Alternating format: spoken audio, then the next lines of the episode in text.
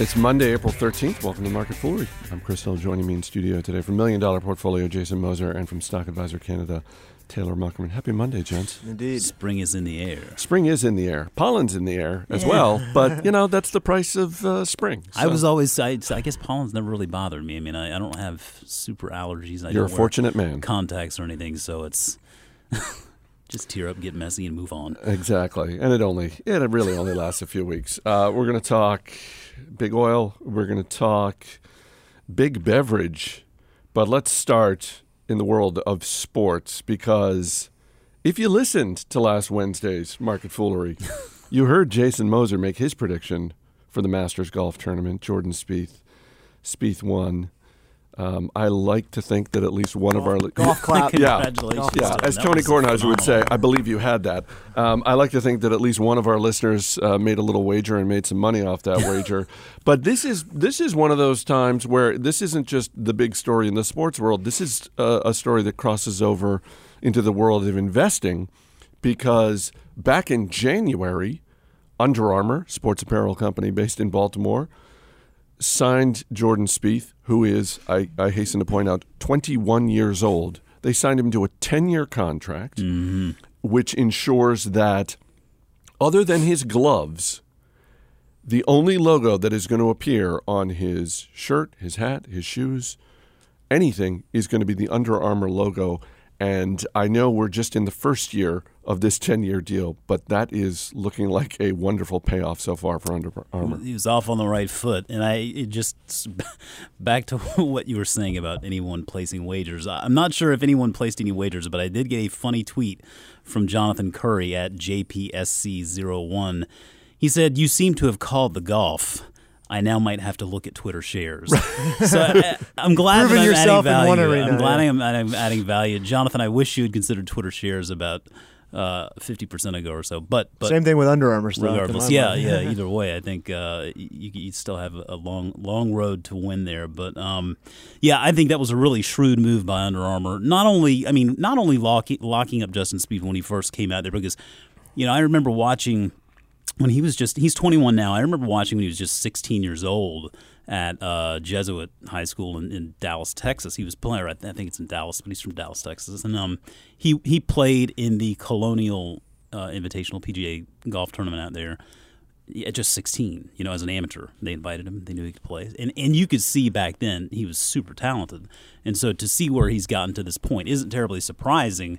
Um, but but it was good to see that Under Armour got out there, got him got him signed initially, but then to, to see that talent really and say, all right, look, we want you to be you know, we want to be you, we want you to be part of this team for the long haul. Locking him up to a ten year deal at the beginning of this year was smart. Under Armour plays the sponsorship thing a little bit differently in that they really want their players to be just head to toe Under Armour. So if anybody watched the tournament, I'm sure they saw like he he is head to toe, and and if you saw his family at the end of the tournament meeting him on the 18th green, I think every single one of them had an Under Armour hat on, most of them an Under Armour shirt. Uh, as a matter of fact, I was surprised I didn't see Kevin Plank come out on the on the green and, and shake his hand as well. But um, you know, I, I think that this is something that will pay off for a long time to come. I think that we are seeing, you know, a changing of the guard in golf. We're kind of getting away from that Tiger Woods era of ultra domination. And we're going to see a handful of these younger guys really, I think, take the center stage for a long time to come. And, and Jordan Spieth's going to be one of those players. I mean, you got Jordan Spieth, you got Dustin Johnson, Rory McIlroy, Rickie Fowler. I mean, those guys are really good, and they're gonna they're gonna I think take the stage for some time to come here. And, and so you know, with Under Armour, I, I wouldn't be surprised at all with with this effort to get into footwear. You know, they're introducing a new line of golf shoes, and, and Spieth is really kind of the one out there. You know, getting getting them in the public eye. Uh, I, I wouldn't be surprised at all to see a, a considerable bump just in the footwear segment alone um, from something like this. But but again, we go back to you know these these professional athletes that they ink are advertising, right? That's investment in the brand. And, and you know, Jordan Spieth, they've they've got Tom Brady under contract. I mean, Tom Brady, that's just been a phenomenal relationship. They've even got Gisele too. Well, and if you look, uh, you go back to 1996, 97, whenever it was, it was one of those two years that Nike signed Tiger Woods Yeah. to the nice. first of what ended up being several deals. I don't know what Nike Golf as a division was doing in terms of revenue, but I'm quite certain that that number went up over the next five years. And you look at Under Armour, 2013, they do about $100 million just in their golf segment. And I, I think that's a number that you definitely want to watch. I'm, I'm I, I don't think it's uh, any big prediction to say that directionally that's going to be going up over time. But it's perfect timing for them for Spieth to win. I mean, uh, reminded me of Uniqlo signed Adam Scott right before the 2013 Masters, and then he went on to win that, and then the British Open the next year, and suddenly fast retailing and Uniqlo is like this this surging apparel brand, and they're they're growing internationally. and want to be the top apparel company in the world by 2020, and it's just like the timing of this, and then Spieth winning after after signing not too long ago, while they're also just trying to grow their golf division. I think Nike has to sign somebody like a Tiger Woods to make a difference, whereas these companies just need somebody to to win. Spieth might be the next Tiger Woods, but Nike's obviously betting on Rory, Rory McIlroy is going to be the next Tiger Woods, but they need something to move the needle um, that's consistently winning. But one or two victories right at the front for these these growing companies makes a big difference. And we talk about margins in any particular business. I have to believe, just looking at the price tag of some of these shirts, I mean, golf apparel is not cheap. Golf apparel is not cheap at all. And no, it's not. Um, and I'm glad you brought up margins because I, you know, I had done. We recently added a, a uh, small position of Under Armour to the to, to million dollar portfolio, and you know that'll be something we we grow over time. But one, some of the research I was doing into this is was looking at you know gross margin is a very good indicator of these companies over time how well they're able to maintain their pricing and their inventory levels. And it was just interesting to see now. I mean, obviously Nike is a much more established and an older company than Under Armour, and so, you know, over time, we may see this gross margin line for Under Armour take down a little bit. But when you look at it going back to 2006 all the way through 2014, I mean, Under Armour has managed their gross margin in such a way that's kept it hovering in that 50%, 48, 49% range, uh, consistently outperforming um, Nike in that regard. So, yeah, it is it is pricey. It is more expensive. And I think uh, what they've done, you know, they've, they've introduced really, I think, uh, new new lines, new styles of athletic apparel that really didn't exist before, and it really kind of all started with that compression gear. And, and you know, I think that's that's important to recognize with any sporting goods market because, it, and this is not you know a knock against Nike at all because I, I really do believe that you should own both of these companies. Um, but I, I, I do think that you know what Under Armour has done so well is they've continued to invest in that brand and to bring new products to the market uh, quickly and, and not be afraid to to even consider you know trying and failing so that they can iterate and make make something better. And then ultimately you know you don't look at something like this this Masters win from Jordan Spieth as being the you know the the one thing that makes the stock jump right? But you look at their overall strategy and think well footwear makes up less than 15% of the business today. And they they uh, they they have uh, the goal of, of, you know bringing that up considerably, uh, you know, to, to more than half or to, to you know maybe half at some point. Uh, women's women's apparel they feel like can be as large as the men's apparel uh, division one day. In international, they see as becoming uh, fully half of the business, whereas today it's only ten percent. So you, know they make they make all of their decisions kind of based on these goals that they have, and they're all reasonable goals and reason, reasonable strategies. Um, and, and, you know, sporting the sporting goods market is is not just fashion; it's performance. And and I think that your companies like Nike and Under Armour realize that, and that's why they continue to invest in bringing new equipment to the market and making sure that they get these these great athletes on board because that does establish a level of credibility that's hard to uh, to dethrone. And they stay relevant to younger younger yeah. generations, so they're just creating lifetime customers. I want to go back uh, to the oil deal that we discussed last week, but you were not in the room when we talked about it, Taylor. And given your focus on energy, I'm I'm curious what your take is on the Royal Dutch Shell deal, seventy billion dollars uh, to acquire BG, mm-hmm. and one thing that we do first, I, when you saw the deal, what went through your head? I think it's directionally accurate, focusing on LNG and, and deep water oil and gas for the long term. Um, whether or not BG is the right company, that's still up in the air in my mind. But I think directionally, that's something that Shell itself was trying to concentrate on, and I believe that that is you know that's the long play. If you're trying to be an oil and gas uh, company the size of Shell, you need to be in LNG. You need to be in deep water because in 10 to 15 years, that's that's where you're going to be doing most of the action. And um, Shell is now going to be the largest seller of LNG in the world. The stock uh, fell about four percent or so, and has sort of stayed down since mm. the deal was announced. Do you think that is a reflection of they paid a little too much? skepticism that this deal goes through as proposed, or some combination of both, or, or something else altogether? I think uh, investors might have just gotten completely shocked by the size of the deal. It's $70 billion. They're going to have to take on a lot of debt. Um, and sometimes I think about this looking at the geographies that BG operates in, don't really overlap too much with what Shell does. Um, you look at a lot of activity in Brazil, you look at some off East Coast Africa. Um, and so a lot of synergies there might be tough to tough to equate and, and kind of drop some cost, which is what you typically look for of a deal this size. So um, I worry there. And BG has seen its asset base on the decline. They're not the cheapest producer by any frame of imagination out there. So um, that's why I worry that BG is the right company, but I think that they're headed in the right direction. I think it's just the size of the deal, the thought of all this debt that they're taking on while oil prices are still low.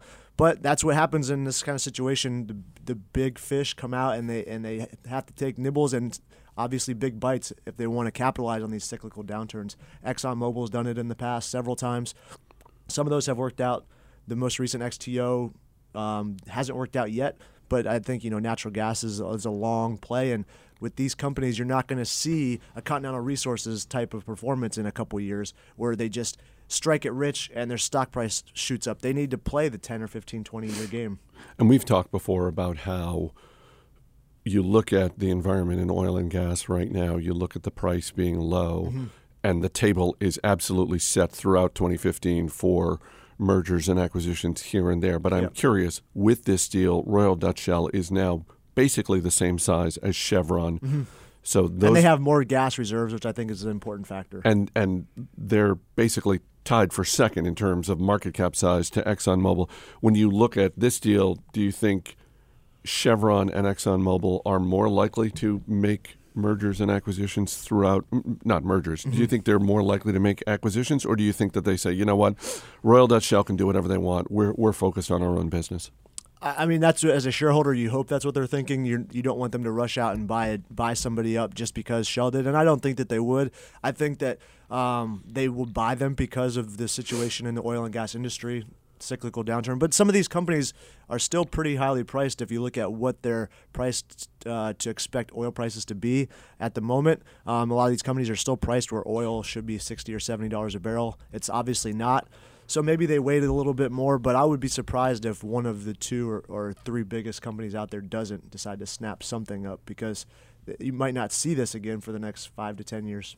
Let's go back to sports marketing because earlier today the NBA announced that after nearly a 30 year marriage with Coca Cola, Pepsi's brands are going to be named uh, the official foods and beverages of the NBA USA Basketball, the WNBA, the Developmental League.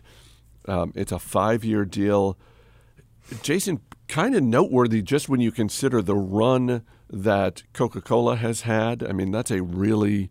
Uh, obviously, both Coke and Pepsi are looking to align themselves with the major sports franchises in the United States this was a pretty amazing run that Coca Cola had, just if you consider in terms of the length of it, the relative success Coca Cola has had over that time, and certainly that the NBA has had.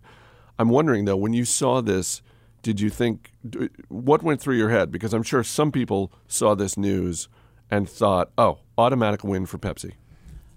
I mean, I, I, th- I think that would be a reasonable first assumption. I mean, I, th- I think the interesting thing for me that, that is always caught my interest about the NBA. I'm not I'm not the biggest NBA fan. I mean, I'm a bit more of a college basketball fan when it comes to basketball, but the NBA has a, a, tremendous global reach. It's really it's really fascinating to see the popularity of basketball, and, and, I'll pinpoint the China market here particularly because I think that's really a crucial one. In, in China, there it's estimated 300 million basketball fans slash players. I mean, these people are mad for the game. Now, 300 million. That's basically our population.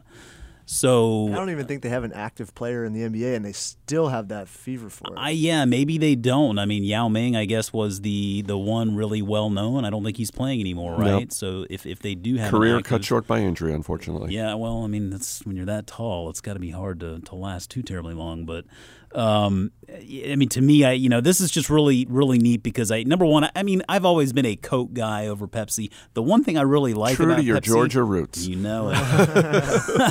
but I mean, I the one thing I, I really like about Pepsi is that catalog of food products that they have. I mean, I love the fact that they don't just re- rely on beverages, and especially in this day and age where. Uh, the the carbonated beverages are really feeling feeling the pinch over you know health concerns and people trying to be a little bit more uh, you know cognizant of what they're putting in their body.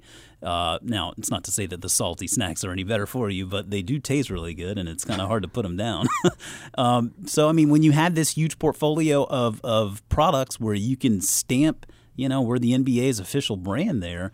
I mean, that, I think that could be really powerful in the, in the long run, particularly when you look at a company like Pepsi that is is really depending on uh, growth in those emerging economies, and China being really at the forefront of that. Yeah, I agree with the China. This you think of NBA as a U.S. brand, but it's global, and the timing is pretty interesting. Five years is the same length of time that NBA just signed with Tencent. It's an online provider, internet provider in China, one of the largest there, and it's a five-year deal as well. And they're going to provide the first ever NBA League Pass, uh, providing fans with online access to games, uh, both on their computer and their smartphone. So if Pepsi, I'm, I would imagine that they're going to have some advertising um, reach there because they're now the NBA's drink and food provider of choice, and this is an NBA deal. So I imagine that now they're just going to be exposed to those 300 million folks in China that, that Jason just mentioned. And it's worth noting. I mean, this you know, Pepsi Pepsi made an acquisition a while back of uh, Tingyi, which is China's largest soda producer, and and Tingyi is going to have you know the ability to, to utilize this relationship as well. So I mean, they they already have, I think, a good you know well established sort of base there in China uh, with which they can grow um, you know their presence. And uh, you know, I think that this this sponsorship, I, I think will will turn out to be a very lucrative one, and I imagine uh, you know, if if it works out well, I mean, five years, this could be just the beginning because we've seen through history that the NBA is, you know, they have no problem with with setting roots, uh, you know, with, with a preferred provider. I think what'll be interesting to watch with Coca Cola is they have a new head of sports marketing, and it's a guy by the name of Ivan Pollard, who's from the UK, played soccer in college. Uh, Coca Cola, I believe, has a new deal in place with Major League Soccer here Yeah. in the U.S. Like they flip flopped. Yeah. Yeah. And uh, it, it, uh, I think it'll be interesting to see just because I, I look at companies like that, like Coca Cola, Pepsi, and to a lesser extent, movie studios, as, and we've talked about this before, if you're heading up marketing, then basically your biggest challenge is how am I going to spend these enormous piles of money? so you've got the big bags of money, and it's just what am I going to do with all? How am I going to spend it? Where am I going to spend it? And I think that it creates an opportunity for maybe smarter marketing spends on the part of Coca-Cola. If you know, I don't know, I don't know the dollar figures involved. I have to believe for Major League Soccer, it's a lot less than whatever they were paying for the imagine. NBA. I Um, but I think it'll it'll be interesting to watch um, how that uh, how that will play out. Yeah, I think this is a greater opportunity for Pepsi than it is a loss for Coca-Cola. Coca-Cola for for you know all of all of the headwinds the, the soda industry is facing. I mean, Coca-Cola has done just a an outstanding job through the years of really grooming and growing uh, and investing in that brand. So I don't you know that's not really going anywhere. But I think this is genuinely a, a bigger opportunity for a company like Pepsi. I, I wasn't. I'm not a big NBA fan, so I didn't even know Coke was the sponsor for the NBA. But I knew Gatorade was. So Right. Pepsi was already Yeah. winning that battle in my mind. I, I don't know how Powerade didn't.